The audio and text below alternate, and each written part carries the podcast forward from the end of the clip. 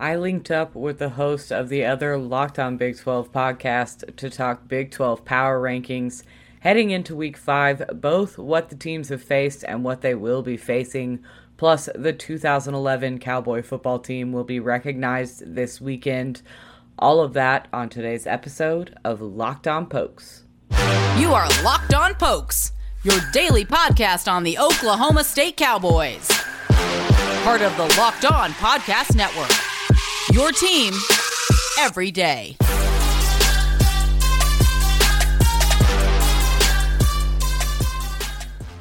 What is up, Cowboy fans? Welcome to the Locked On Pokes podcast, your daily Oklahoma State podcast here on the Locked On Podcast Network. I'm your host, Linda Godfrey, co host of Fantasy Besties and avid Oklahoma State fan. You can follow me on Twitter at Lindellians. You can follow the show at locked underscore on underscore pokes on Twitter or follow the show on the Locked On Pokes Facebook page. Make sure you follow or subscribe on your favorite podcast app to get the latest shows every weekday here with Locked On Pokes. Now, Josh Neighbors of Locked On Big 12 gave us his power rankings. Oklahoma State ranked after Oklahoma, Texas, and Baylor. This is a quick look at how Locked On Big 12 hosts felt about those rankings, kind of what we've seen from these teams as opposed to what we'll see looking forward. So take a listen. John, I'm going to you first. I was actually talking to somebody else today, and they made the case that actually Texas could be number one in somebody's power ranking if they wanted. Do you still think, and I know you do yours every single week for Sooners Wire, do you think Oklahoma is still hanging on to that top spot? Who do you think should be number two? What are your thoughts on kind of maybe this Oklahoma Texas pre Red River kind of showdown here in the power rankings? Yeah, it's like uh, D'Angelo Barksdale told Bodie Broadus and Wallace on uh, season one of The Wire, "The king stays the king, and until somebody mm-hmm. knocks off Oklahoma, they're, number one." And there's, I mean, there's a good chance that that could happen this week against K State. Chris Klieman has got Lincoln Riley's number, at least in the first two matchups. And that Texas matchup, man, it's got me nervous. And it should have most Oklahoma Sooners fans. You know, Oklahoma's got a defense that might be able to slow down Casey, slow down Casey Thompson. Like, what are we even talking about right now? that Casey Thompson is a quarterback that you have to worry about slowing down. So, it, you know, the two offenses are going in completely different directions right now. Uh, Texas looks like the second coming of a Lincoln Riley offense. And uh, Oklahoma, they're trying to win games defensively, which is strange. All right, Linda, I, you tweeted about maybe having some issues. Was this just Twitter fodder, or do you actually have some problems with the way the list is currently constructed? I see. I know your pokes are at number four; they're behind Baylor. Do you have any problems with the way the list is constructed right there, especially? First of all, I think people are far more sold on Texas than I am sold on Texas. I know Casey Thompson played really well. I know that they played really well against Texas Tech, but it's Texas Tech, which I think we need to take into consideration because their defense was abysmal. It hasn't been great. It was extra not great on Saturday. So putting up huge numbers against Texas Tech doesn't bode super confidence in me for them to jump as as high as they did in the rankings. And I think Baylor played well against Iowa State, but I also don't think Iowa State is the team that we thought Iowa State was heading into the season. Oklahoma State has flashed on defense all season and they finally put together at least a half of really well thought out offensive play. So there I'm I maybe I'm biased, I'm probably biased, but I think they are better than Baylor. I think they may be better than Texas because I'm not sure that that Texas proved enough playing against somebody like Texas Tech. Here's the thing: I have Baylor ahead of Oklahoma State. I think Oklahoma State beats them this week, though. But I just think from a part of this also too is I, I like to give each kind of team their shine. Right? I had Kansas State number two last week full well knowing what was coming for Kansas State, not just this week, but in the coming weeks. I was kind of trying to give them their shine with the opportunity to. I think it's Baylor's turn, if you will. I think I think really that's that's kind of where we're at because if you think about and I, and Stephen, I'm kind of go to you on this. Uh, you can talk TCU or two, but I, I, know you know obviously you worked uh, in this market and, you, and you're very familiar with Baylor. But in terms of teams that have reached their potential or, or executed and, and, and competed to the highest possible standard. I mean, Baylor is Baylor is the team that has done the best job. They had a pretty much flawless first month of the season in terms of record and also performance, and that kind of manifested itself because I actually thought Iowa State played a really good game on Saturday, and I thought Baylor went out and beat them. So, give me your thoughts on that, and then also, am I jobbing TCU by putting them at number eight? yeah, I mean, I think we talked about this last week in kind of a tongue-in-cheek way, but it is sort of amazing um, the job that you know two guys that Jacob knows really well, and Jeff Grimes and Eric Mateos have done with that offensive line up front. I mean, they're completely different, and they benefited from some transfers like Jacob Gall coming over from Buffalo and um, the young man from Vandy, who I can't remember now, who's playing center for them. But anyway, like they've reworked that that whole O line, and that's a position that takes a lot of cohesion. It takes a lot of working together, um, and they're just leaps and bounds better than they were. And man, like Gary Bohanon, – uh, like the little bit we saw of him the last few years, I thought he was honestly just a guy that was kind of like uh, Blake Bell, like the Belldozer, like mm. just a, a, dude who you could use in special packages and was big and physical. But I mean, he's going through progressions, like he's finding his wideouts. The, the one thing I will say about that game that I found interesting.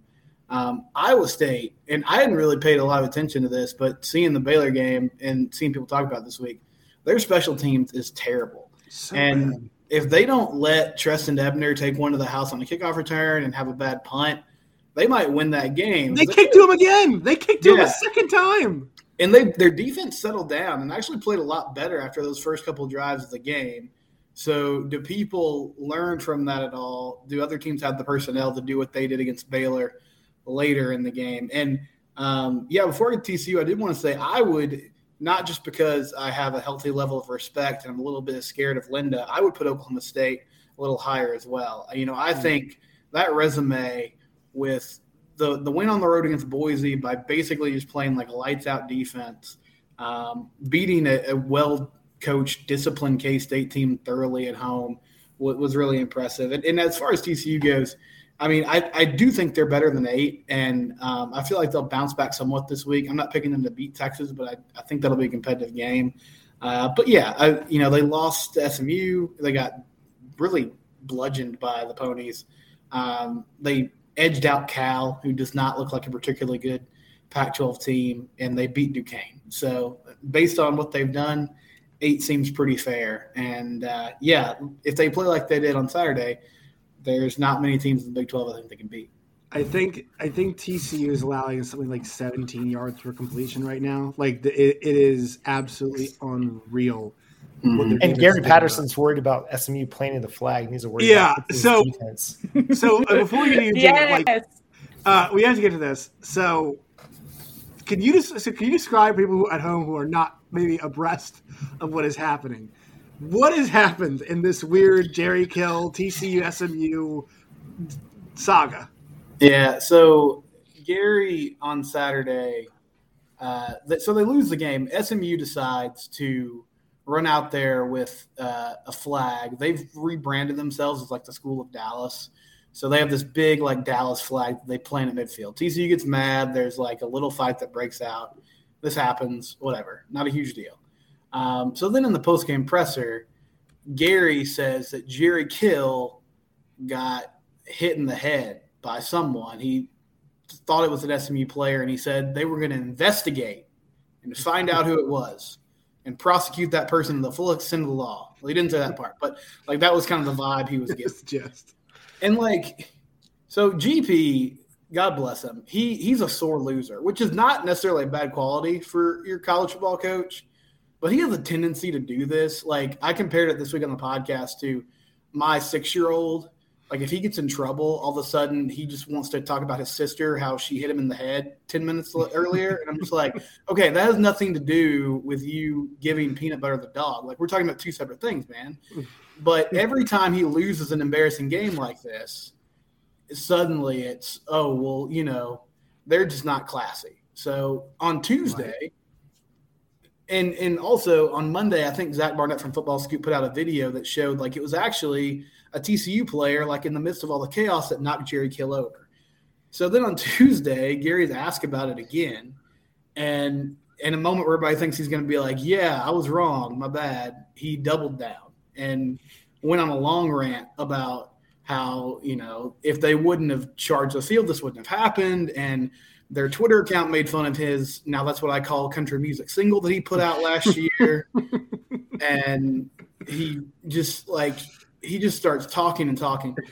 So yeah, that's that's what's going on. We are not only we not only lost to TCU or to SMU, but now our coach has has made a mockery of himself in the middle of the week. I say like I loved your tweet by the way. It was it was what it was exactly what it says like losing to SMU. It was like yeah, that's maybe and yeah, losing it, SMU was, and then undermining your AD. Was awesome. It was the Drake meme where he's yeah. like, there's like ones like that, and then he's like, yeah, because also in the middle of all this, SMU comes out with a statement, and their AD is like, I talked to Jeremiah Donati, the TCU AD, and he told me, hey, Gary's going to back off these comments. Like, don't worry. Well, Gary did not back off those comments. Gary's so, got so much clout where he's like, "Nah, I'm good." I'm yeah, it's like whatever. I don't. I, I love the athletic department. I think what's I, what's interesting here is like I didn't. I mean, I have a lot of concerns about Gary Patterson because we keep we keep saying like the turnaround's coming, the turnaround's coming, the turnaround's coming like I, I don't want the I don't want the end to be this comical, but maybe if there's a way to go out, maybe this is the way to do it. Um, would you say yeah. that's okay, Steven? Yeah, maybe it's the way to do it. I mean, listen, like this is who he is. He is your crazy grandpa at Thanksgiving, and like when he's winning games, it, it's cool, it's endearing, and it's sort of like, yeah, Grandpa Joe says some silly things, but he also always brings candy, and that's he's a fun guy. But when he's losing, it's just like, man, we got to take care of this dude. Like we got to bend over backwards because he likes to watch Matlock at three thirty. this, this, is getting clipped. I'm clipping this by the way. Uh, Steven, can I just say I am super excited to have Gary Patterson facing BYU again because there were some absolutely epic rants back in the day when they were members of the Mountain West together. So yeah. I'm very excited. Mountain West rivalries. Let's renew them. I like it. Uh, speaking of which, so I, so now Jacob, I want to ask you where do you think BYU would fit into this into this uh, schedule because or this this power ranking here because they had such a great start to the season, a little bit surprising, and then also you can talk a little bit about uh, you know former BYU coaches Mateo, uh, Mateos and uh, Grimes and the job they've done at Baylor with that offense. So where do you think BYU would fit, and then talk about those two coaches if you could. Well, funny enough, I'd actually have them jostling with Baylor right there, probably for that number three spot, right behind Oklahoma and Texas. I think it's kind of where they would slot in. BYU off to an absolutely dream start, 4 0 on the year.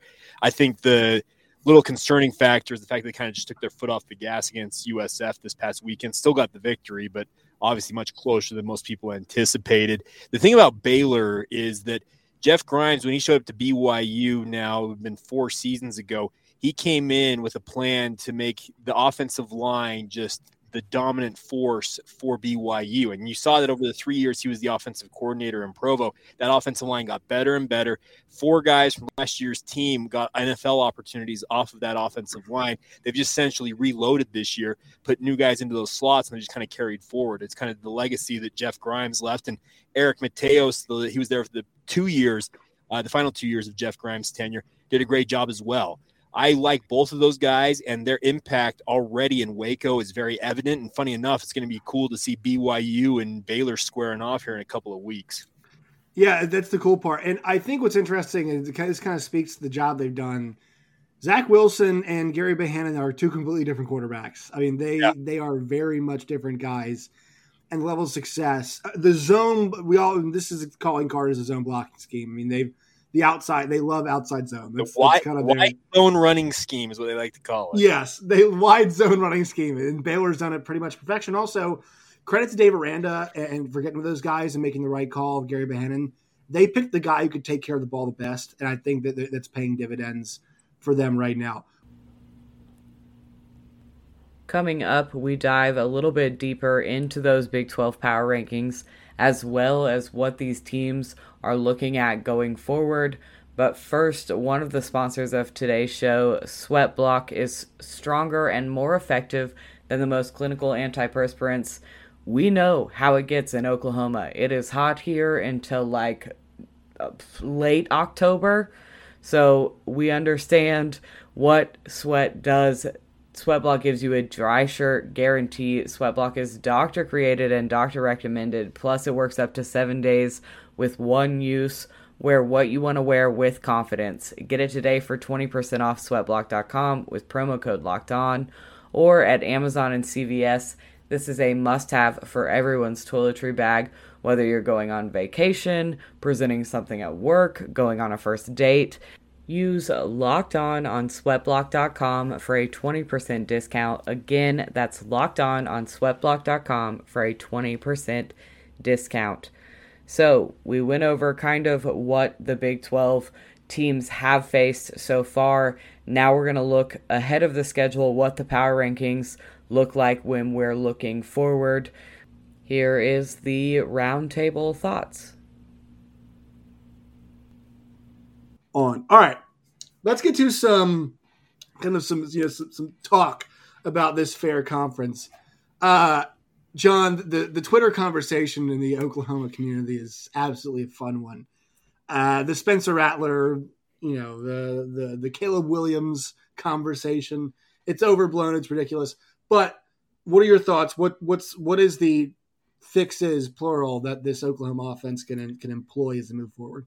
Yeah, so I kind of threw it out there initially in jest on the Locked On Sooners Twitter account at Locked On Sooners, and I said, you know, the the answer to Oklahoma's problems on offense isn't less Spencer Rattler, it's more Spencer Rattler.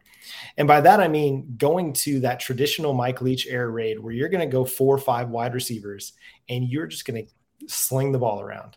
You're going to throw quick passes, use quick route concepts. You're not going to let him, you know, try to wait for the scissors route concept, you know, the corner post to develop downfield, or wait for that big, you know, that big uh, nine route to develop, where he's having to, you know, hold the ball three seconds and then and then try to make a play. No, you're you're setting him up so that he can throw quick slants, quick outs. You know, use the the Mike McCarthy, Aaron Rodgers, you know, slant out combo. Like use that mm. over and over again until they can stop it.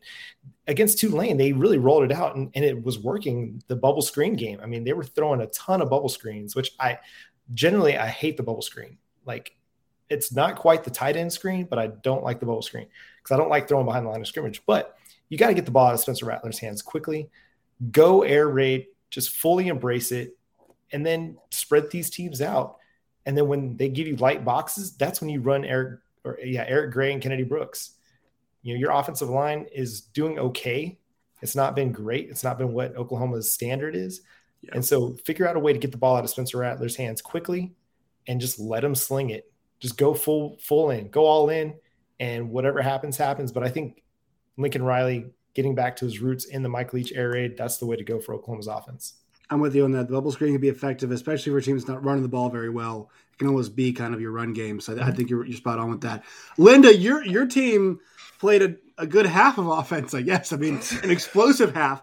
I will say this: I don't think it's I don't think it's any coincidence that the best game Oklahoma State's offensive line had also ended up being the best game Spencer uh, Spencer Sanders had. Uh, well, it was the second week in the row in a row that we rolled out the exact same offensive line, which is something that I preach day in and day out. That consistency, like I want them to live together. It's one mm-hmm. position ultimately. Multiple people make it up, but if if they don't all work together, then the offensive line doesn't really matter much. So that consistency was huge. Obviously, against Kansas State, we also had a bunch of weapons back in our wide receiver room. Tay Martin obviously makes a difference in the passing game.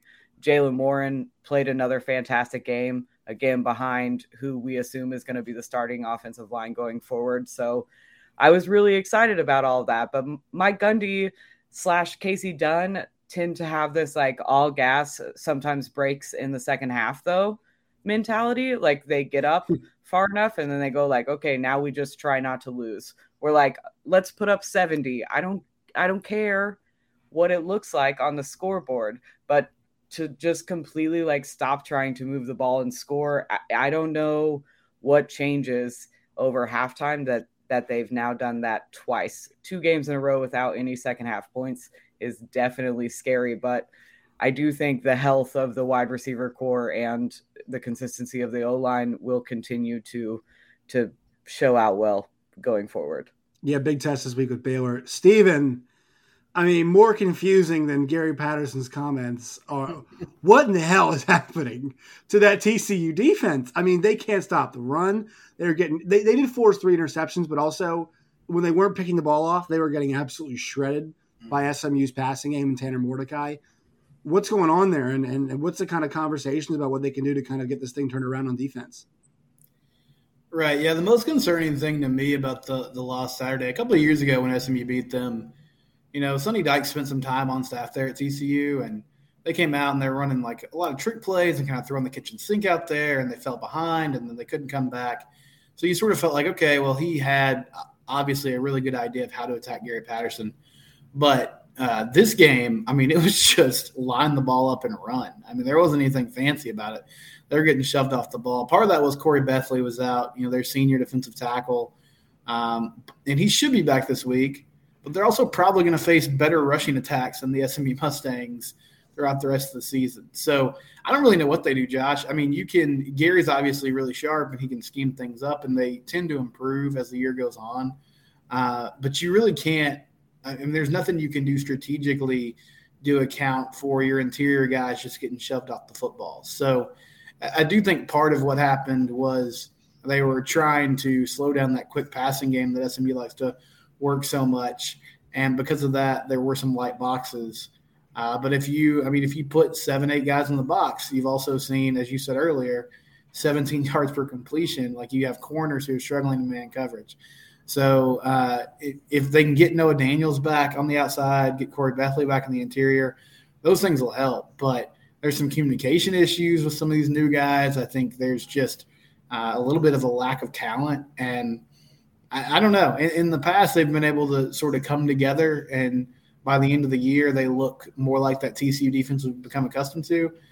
I'm not sure this team has the personnel to do that, and if that's the case, then I mean, I think really the recipe is giving the ball to Zach Evans. So he had another big game on, on Saturday, and he had 18 touches, and that's I mean that's a significant number, but it's still not enough in my mind. Like when he gets his hands on the football, so far he's clearly been the best player on the field. So um, yes. slow down the game with him running the ball, and maybe that helps both sides of of your uh, your team on offense and defense. I will say that's the one thing they have to. They play Texas this week. That's the one thing you got to do is kind of play some keep away, right? That's it's, it's what you're gonna have to do.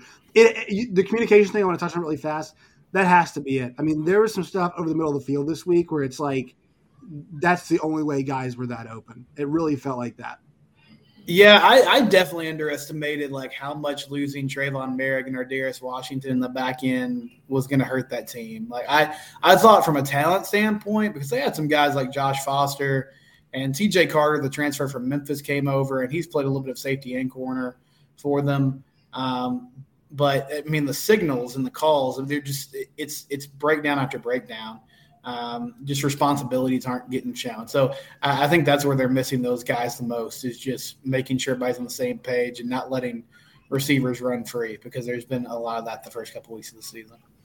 Jacob, uh, what is your thought on uh, you know I think the, the, the two teams that, that are outside of the Power Five right now that feel like they've got a legitimate chance at going undefeated uh, and having a chance to go to the playoff are actually two teams that are going to join the Big 12 conference. It's BYU and Cincinnati. Um, I think, personally speaking, if Cincinnati were to beat Notre Dame and run the table, um, I don't think they would be able to be denied a playoff spot. And here's my reasoning why. If Clemson had gone 11 and 1, 12 and 1, if you will, they would have gotten in, right? But their schedule would not have been as good as Cincinnati's schedule would have been, especially considering games against Indiana and one at Notre Dame, how weak that Clemson schedule is. And also BYU schedule, likewise, is a really it's it's it's robust as, as how I would describe it. I mean, they get Baylor, they've got uh, Virginia, they've got USC, uh, they had Utah, they had Arizona State. I mean, they've got good enough teams on there. I think if they run the table to potentially make a case. What is kind of the conversation? I know it's a week at a time, but what's kind of the conversation been around this idea, if you will? Well, BYU fans, they're familiar with last year. They went 11 and 1. They came up a yard short from going 12 and 0. So mm-hmm. they they're they're very happy with how things are going in Provo right now.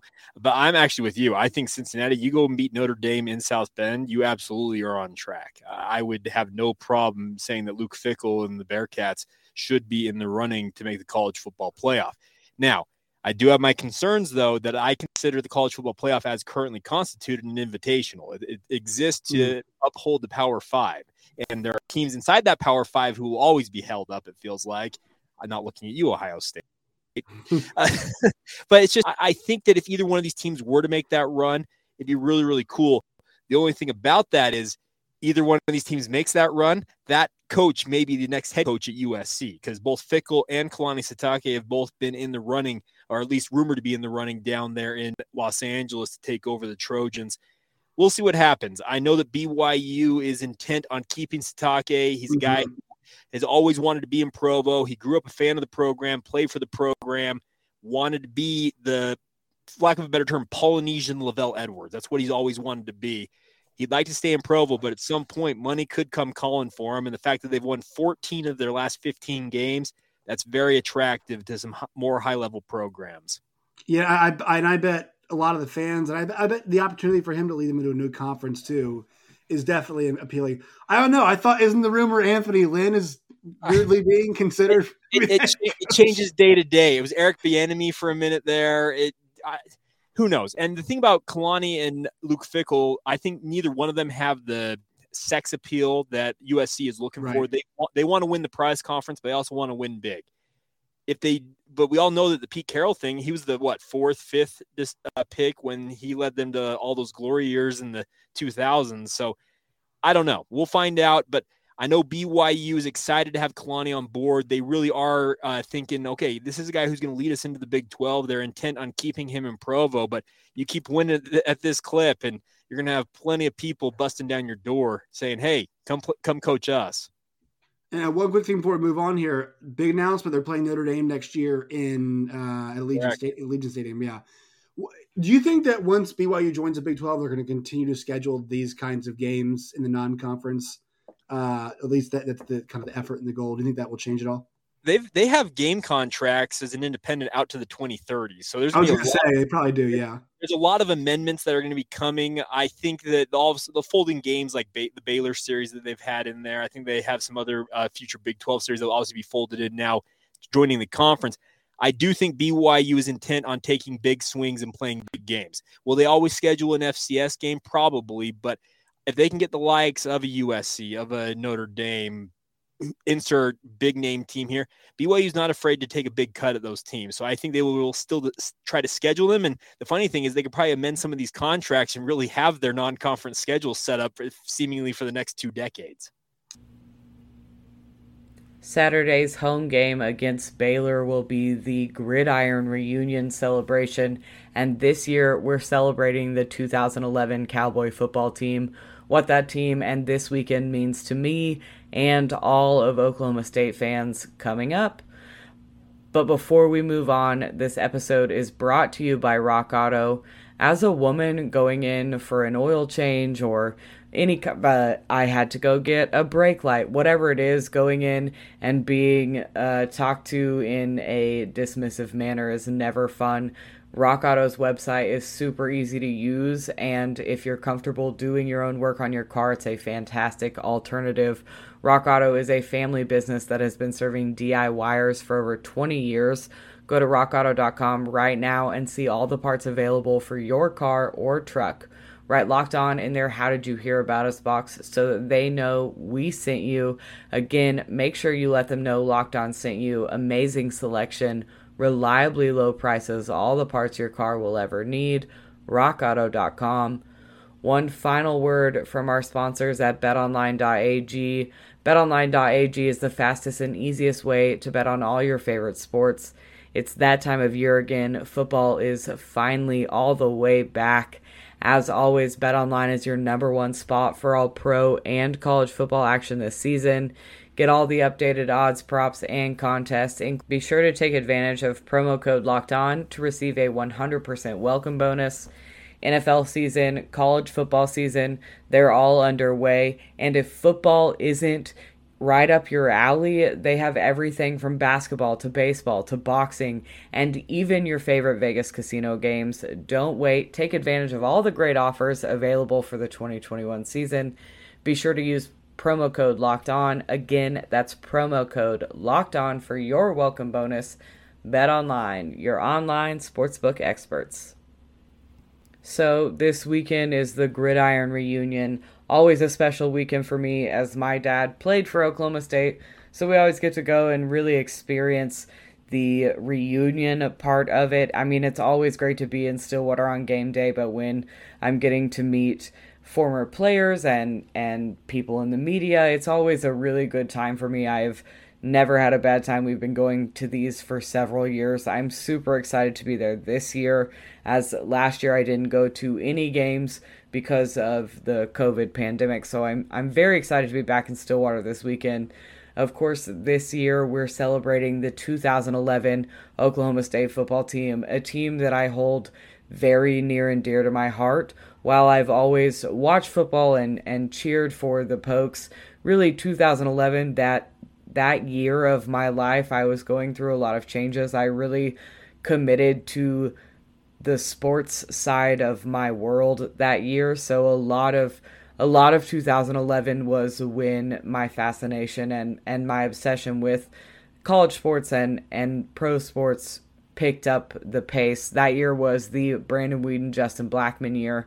That offense was absolutely unstoppable. They hung huge numbers on every team we faced that year.